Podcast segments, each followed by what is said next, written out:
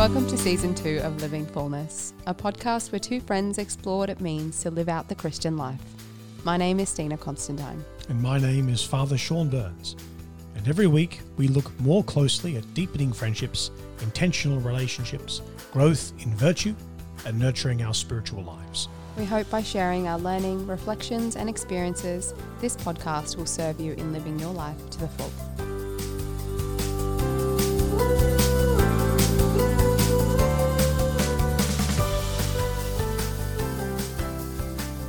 Hi everyone, and welcome back to the Living Fullness podcast. How are you, Tina? I'm doing well, doing really well. How about you? Oh, going very well, thank you. What have you been up to? I've actually been on the road a bit more than I normally am in the last little while. Just come back from a road trip. But it was probably the first time I've driven in a little while where everything just looks really lush. We've had so much rain. Everything is just green and blue and beautiful. True. It's really lovely. Yeah, absolutely. What's been happening in your world? Lots of hospital visitation, actually. Oh, yeah, I've got a lot of parishioners in hospital. Yeah, right. So just been visiting people in hospital and keeping up with how they're going, and yeah. So that's kind of been my life recently. Yeah. Yeah, sure. Yeah. So keeping the range of parishioners in your prayers. Yeah. So what are we doing today? We are going to finish the book study, Men and Women Are From Eden by Mary Healy. So we are on to the last three chapters of that book. Excellent. Chapters 7, 8, and 9. Yeah. You've heard that joke? No. What joke? You can't Why was 6 afraid of 7? Oh. Because 7, 8, 9. Yeah. I have heard that one. Yeah. Oh, it's a terrible joke. I'm sorry. Yeah. Okay. Thankfully, Mary Healy's book is a little bit better than that joke. So, moving right along.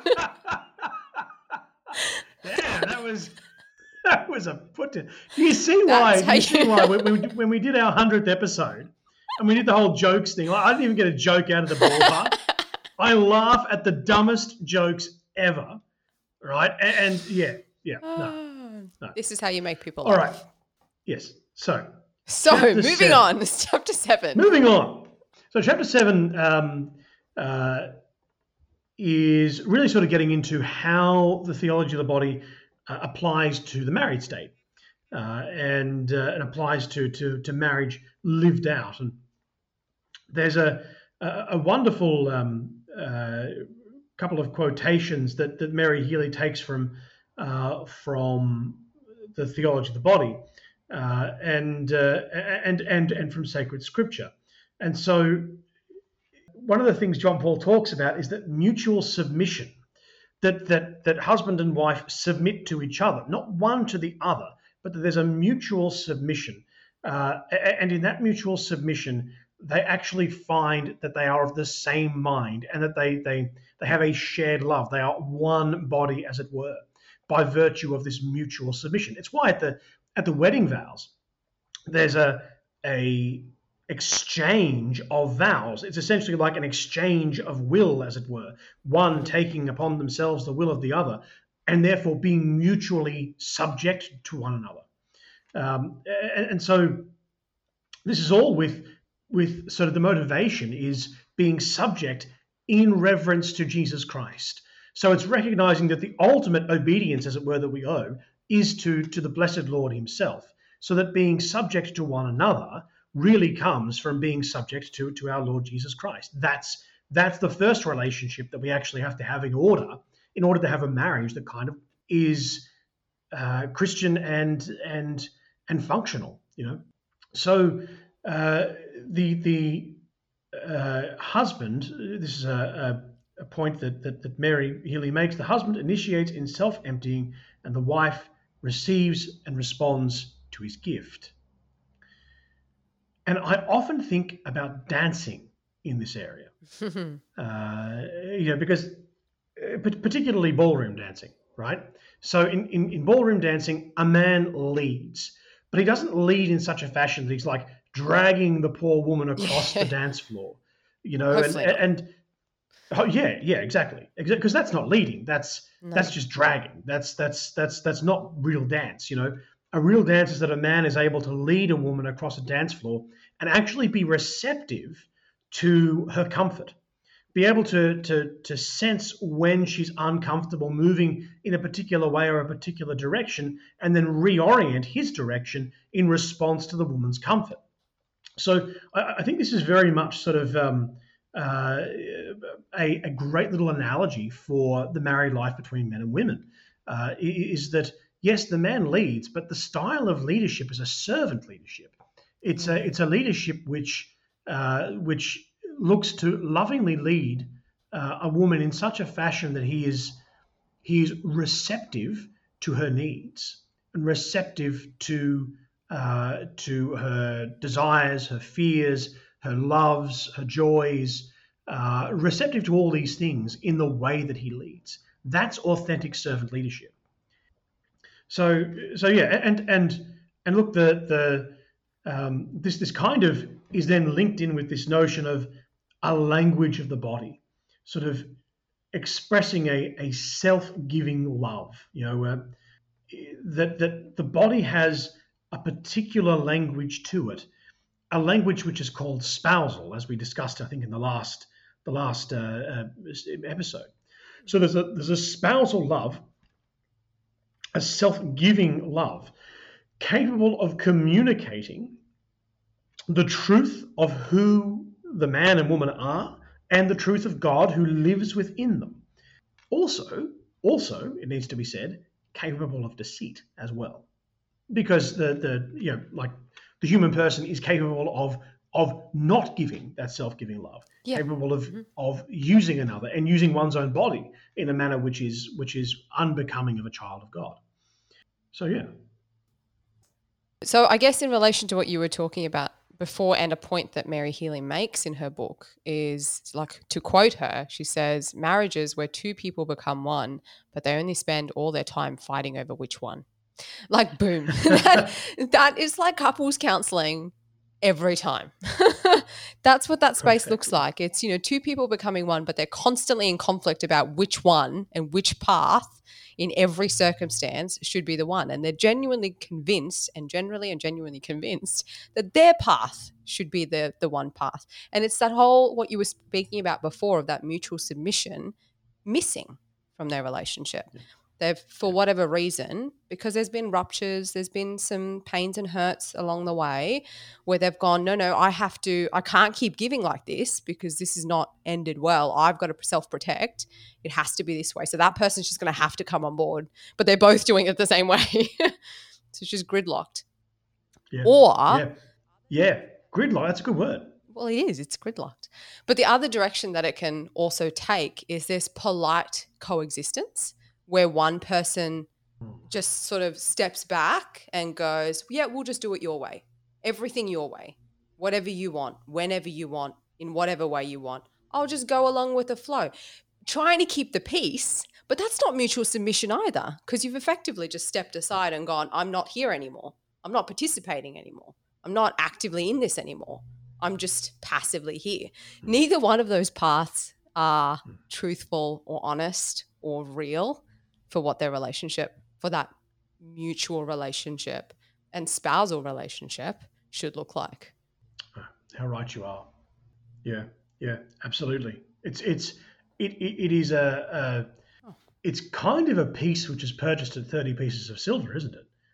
Ooh. You know, it's sort of a piece which is treacherous in a way, because it's actually betraying the bond that we're meant to have, right? Mm-hmm. So it's kind of a treacherous piece. There's something and delicious about it. It's not. It's very well. That's just it. It's very rarely malicious. It's very rare that one person not malicious, that. Not malicious, fallacious. Oh, fallacious! I misheard. I think you were making the point that it's not so much a malicious piece, and I would agree. I think it's fallacious because it's false. It's a lie, which has a measure of treachery to it. Yes, there is an element of that because there is a bond that both of them are supposed to honor. And when one person or both step away from that, there is something very destructive about that. Mm. But I guess the thing I wanted to highlight was that the destructiveness is not a malicious destructiveness. It generally tends to happen because one or both people have been hurt in some way and they're trying to protect themselves because something has broken in the relationship and they don't feel as though they can lean in the same way that they used to. So they're going for a different method, a different pathway. I hear you. Yeah, I hear you. This is sort of like the extremes on the dance floor, you know, of being dragged across the dance floor, or the woman insisting on leading, or just sort of, you know, one allowing themselves just to be kind of tossed around, not sort of making any desire known, or, you know, so it's extremes on the dance floor as well. And if you watch a ballroom, a standard ballroom dance couple, like, you know, say in the UK, when they have their massive dance competitions, you watch the way that they dance these waltzes and quick steps. They're in unison, in complete unison. There's no, like, they can glide across the floor as if they're one moving together, which is extraordinary for some of the hop, skips and jumps that happens. Yeah, for sure. To not be able to see a separation. But it's exactly as you were saying, Padre. When the extremes happen, that smoothness is gone, that unity is gone. Yeah, absolutely. I think one of the points that she also made in her book is she also says it's when their failures drive them to Christ in humble prayer that spouses can begin to experience his cross as a power at work in their lives. That was really striking as well. I certainly see that in every one of my couple sessions that are successful sessions, not in that, you know, all of a sudden they no longer need counselling anymore, but that there's been productive work. There's been something come to the surface, or they've been able to work on something, or they've gained a skill or so on. In every one of those sessions, it's because they've both been able to be humble and to be able to express and acknowledge that this is a losing battle. What we've been doing isn't working, and I don't know how to carry these weapons that I've been carrying. I don't know how to use them. Help. Like, and that is so beautiful, even when it's not a Christian couple that's sitting in front of me. It's really beautiful to see that humbling themselves to be present in that relationship to another. And I find that it's exactly in those moments where they are able to do that, that I believe Jesus is able to encounter them in that vulnerability. And then they're able to work together as a team. And that's all they're ever trying to do. They're just trying to work together as a team. It's just unfortunate that generally when those ruptures happen, they can't seem to agree on how they want to carry the cross or which direction they should walk in. But that's all they're trying to do is just pick up the cross and carry it. Mm. Yeah, I hear. Mm. I guess also just to put like a note in there, because I know not every couple is going to be at that place of being able to work on something together, like in a counselling session. That doesn't necessarily mean that there's no hope for those couples. And the way I like to think of it is that while ever there is one person in that spousal relationship that remains open to change, there is hope for that relationship to become something more. Yeah, absolutely. But when that person gives up, you've got no opportunity for change. Change and the possibility of change and the potential for change is gone. Absolutely. And look, this is an important point, because we're called to be agents of God's grace to each other on the basis that the more fundamental relationship that we share is brother and sister, right? So a husband and wife, yes, they're husband and wife, but even more fundamentally than that, they are brother and sister in Christ. Yeah. And so they sort of, you know, owe to one another that command of Christ to forgive 77 times 7, you know. And if that fundamental relationship is not in play, if that's been somehow missed, or if that hasn't been a part of their life for a period of time, or if it's been neglected in some way, then it stops them from being open husbands and wives. It stops them from that basic Christian charity, which has to form the foundation of every relationship that we have. Yeah. So I guess that was sort of chapter 7. Very elaborated. Chapter 8, she talks about love is fruitful, where she goes on to say where the horizontal, that being the human spousal love, meets the vertical, God's creative power, which I think is such a beautiful imagery for us to have in mind, but also like perfectly gives us the image and icon of the cross. Like it's such a beautiful way to remember that, yes, we're meant to participate, but also there is a vertical beam here, that being God, and where the meeting between them happens is where we have fruitfulness in relationship. And so another one of the points that she makes in this chapter is that sex has become defined predominantly about being about pleasure. It's been detached from new life. So we've actually gone, by our culture and throughout the years, we've actually gone and separated the two as if we can have them separate from one another. And that is so not what John Paul II is about. So he shows us and reminds us that the human body speaks a language, but that language we're not the author of. The author of that language is God, not us. No, you're quite right, and there's sort of a once you start messing with the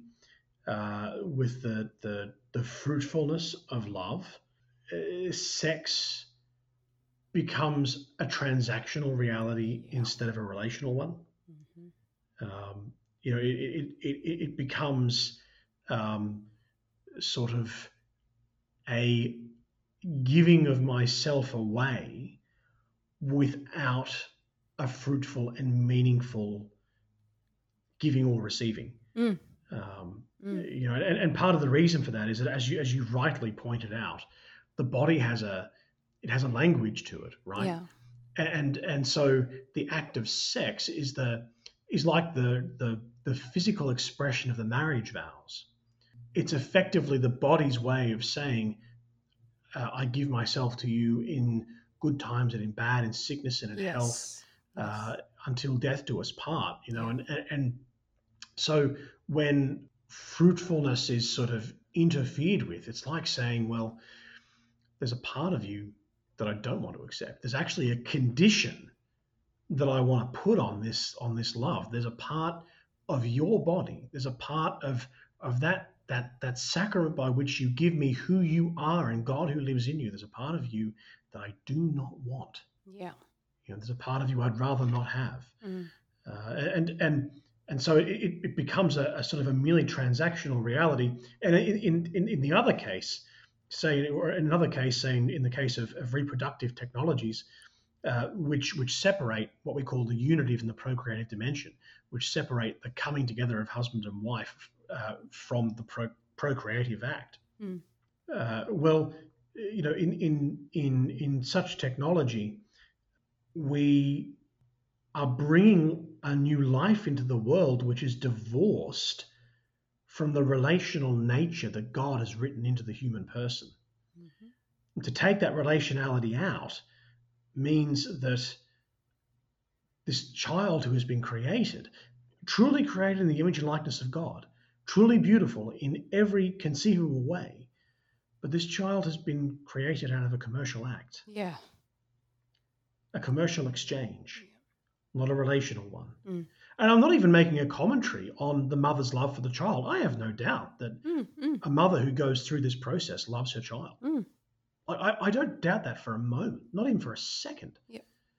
But the reality is that in divorcing the unitive from the procreative, in divorcing the coming together of two in order to bring new life forth, in order to bring a fruitfulness of another life, there has been there's something missing from that child's life, and that's a dad or a mum, right? There's something missing here, and there's something missing also for the husband or wife. There's also something missing there, something that's meant to be there. I think in what you're saying there too, like in the sense of either whatever the circumstances might be around the desperation for reproductive methods of bringing forth a child, that like people may still come back and say, well, no, there is a mother and a father there. It's just that, you know, whatever reasons, fertility, the way that they had hoped, wasn't able to conceive a child without some other way of intervening. But I think that the point here, though, in terms of the spousal relationship, is that what happens is like you said before, not only is there something missing, not only is it a transaction, but it's also a blatant lie too. I mean, I know that's harsh, but it is, because the vows are meant to say, I give myself to you totally. And so the body is meant to say the same. Yeah. It's not just in the wedding vows that are verbally expressed one to another of the will that we have, but also in the way that our body expresses that. So when we go about intervening in some way, whatever way that might be, we're effectively saying, well, actually, I don't love you wholly, and I don't accept you as a whole integrated person, and I don't give myself to you as a whole integrated person. I only take a part of you. I only accept this part of you, whatever part that might be, and whatever reason that might be about. You know, insert your reason here as to why the potential for fertility, or why fertility as a whole is not being accepted, whatever the reason might be. I accept only that part of you, because that part of you is convenient for me right now. But that's a blatant lie. Yeah. If we've actually exchanged vows of totality, total self, then to go and do that with our bodies, it's a blatant lie. Yeah. It's a sad lie that we've bought is a necessity. Our culture tells us that's a necessity nowadays. Yeah, but it's that doesn't change the fact that it's a lie. Yeah, yeah, no, that's true, and it's also, I mean, the notion of husband and wife can't have a baby, therefore we rely on external means that don't include that unitive dimension. Well, you know, it's sort of. What was I going to say? Well, that also, like, giving you some time to think, even taking that and saying, well, because we're not able to have children, therefore I'm going to take on something else. That almost becomes a transaction in itself. It almost becomes, well, I only accept you in the event that I have a child, we have a child. That needs to be, that's the only fruitfulness that I am open to. Is a new life. Well, hang on. There's many ways of fruitfulness within a spousal relationship. Absolutely, and it becomes conditional then.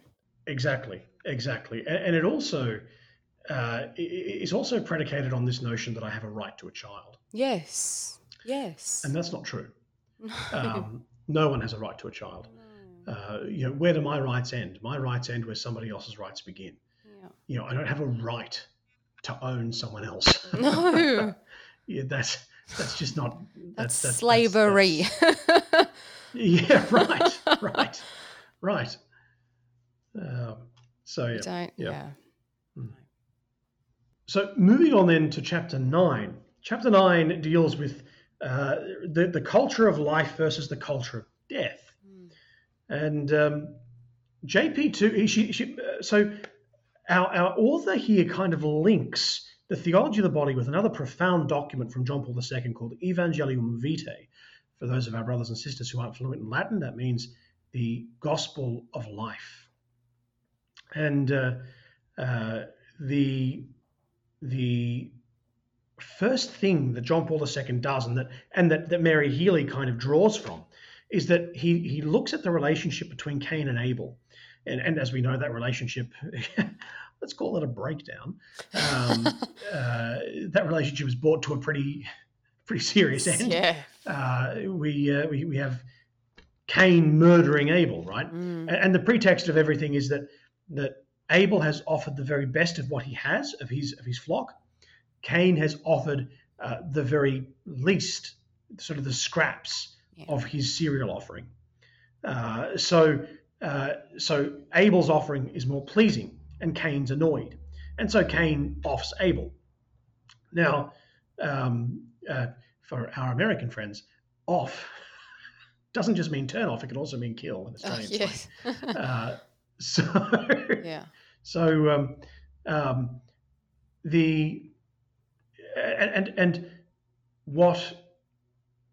what John Paul II focuses on, or Mary Healy picks up on, is when God says to Cain, "Where is your brother?" And Cain responds, "Am I my brother's keeper?" You know, and God's response is, "What have you done? What have you done?" And it's not because God doesn't know. It's because, just like he did with his parents, he's giving Cain the opportunity to consider, wait, what have I done? Yeah. I am my brother's keeper. I am my brother's keeper. What have I done? You know, I've become a murderer. And so God calls out for justice. He calls out for Cain to recognize the wrongdoing that he has perpetrated. But he does so in a way that he doesn't seek vengeance upon Cain. In fact, quite the opposite. Even for Cain, he seeks to protect him. But it's not just a protection over Cain alone either. It's also to protect everybody else who would likely have been very angry and upset over what has happened to Abel, and could very well have turned into, you know, revenge taking, which again is just going to perpetuate the same problem. So, you know, this is also in a way trying to reinforce, this is not the relationship that I want. This is not what you guys were made for. This is not why you are here. This is not the relationship between the two of you that I want. There is something else I want for you.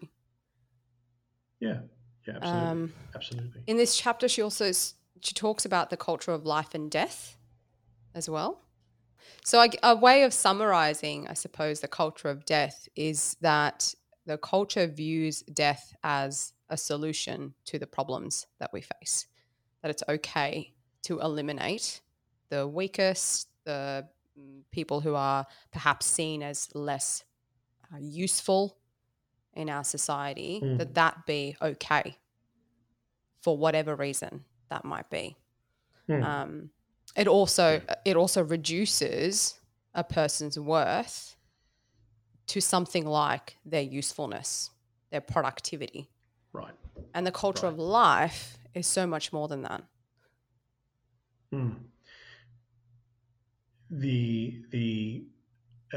You're reminding me here of the famous saying from Joseph Stalin, death is the solution to all problems, right?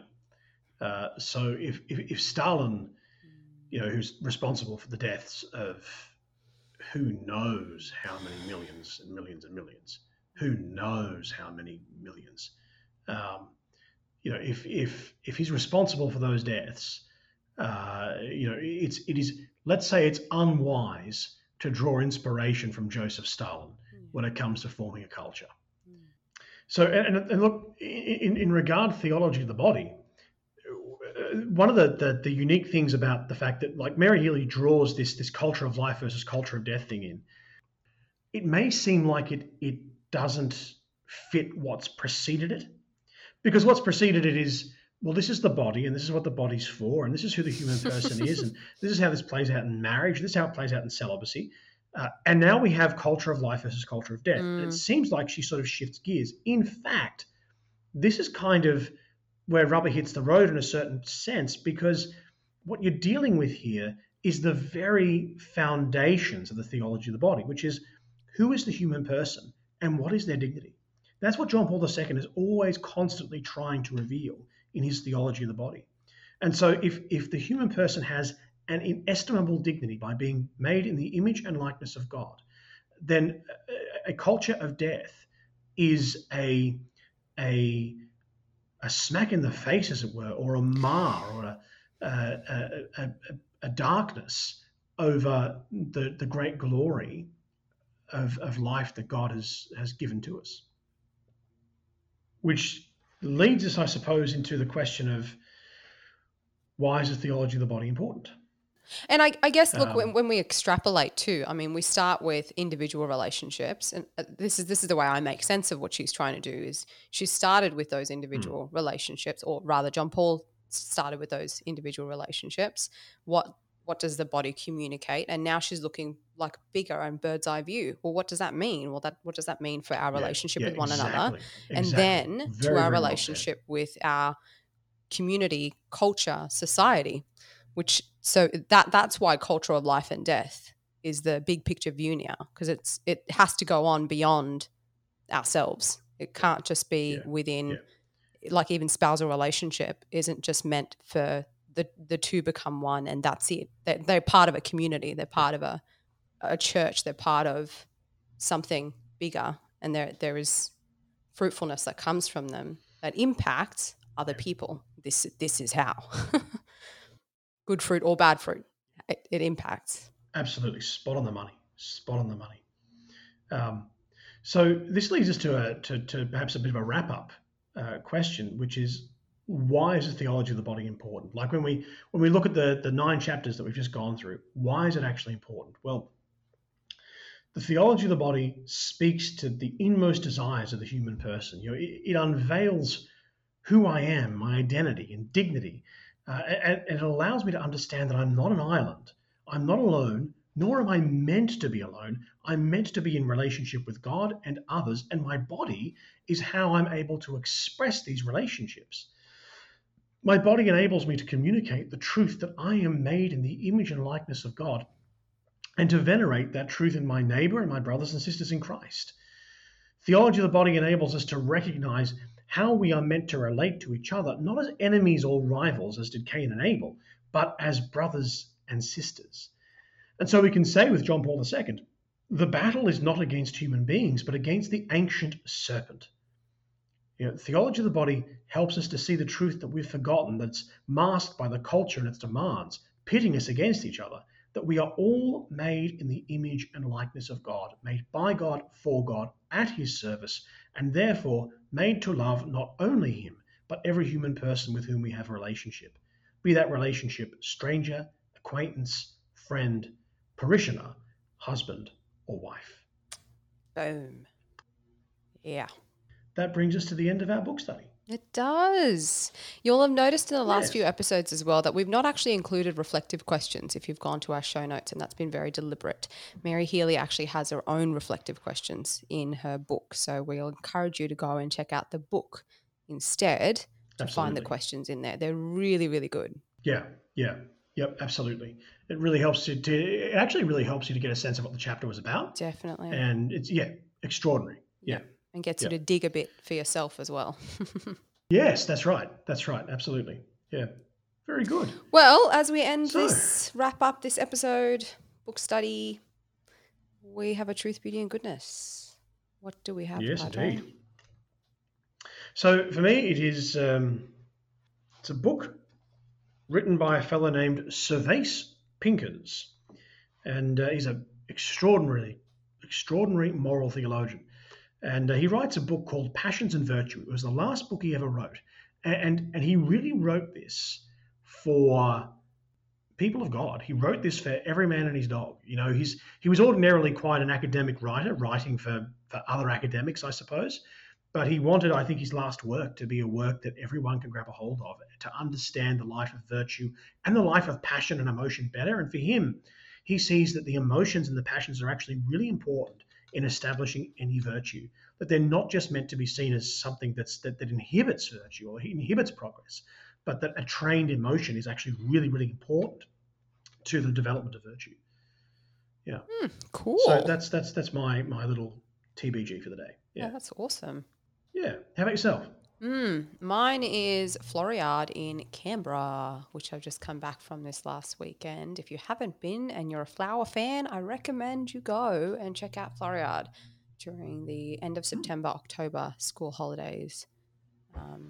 Yeah, it's just beautifully done. Awesome. And very cool. What was it like? Yeah, well, the amount of care that goes into like setting up Commonwealth Park the way that they have, and it's always different every year. The layout is a little bit different. They've got different stages of music and performances and food stalls, and you know, it gets all sorts of people coming there. But yeah, just the way they've thought about how they want to lay out. Majority of the flowers are tulips. How they want to lay out these tulips, the way they spray paint the ground, marking out what they're laying where.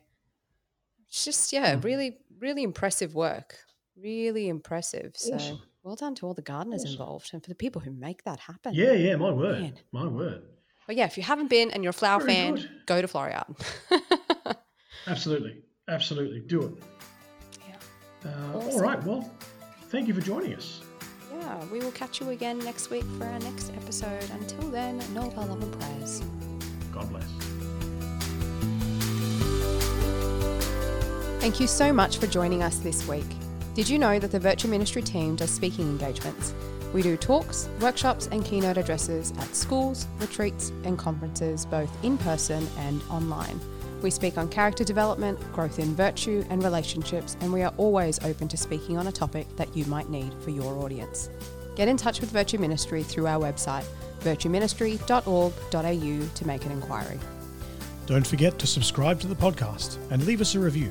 That will help others to find the podcast too. And join us over on our social media, Living Fullness on Instagram and Virtue Ministry on Facebook.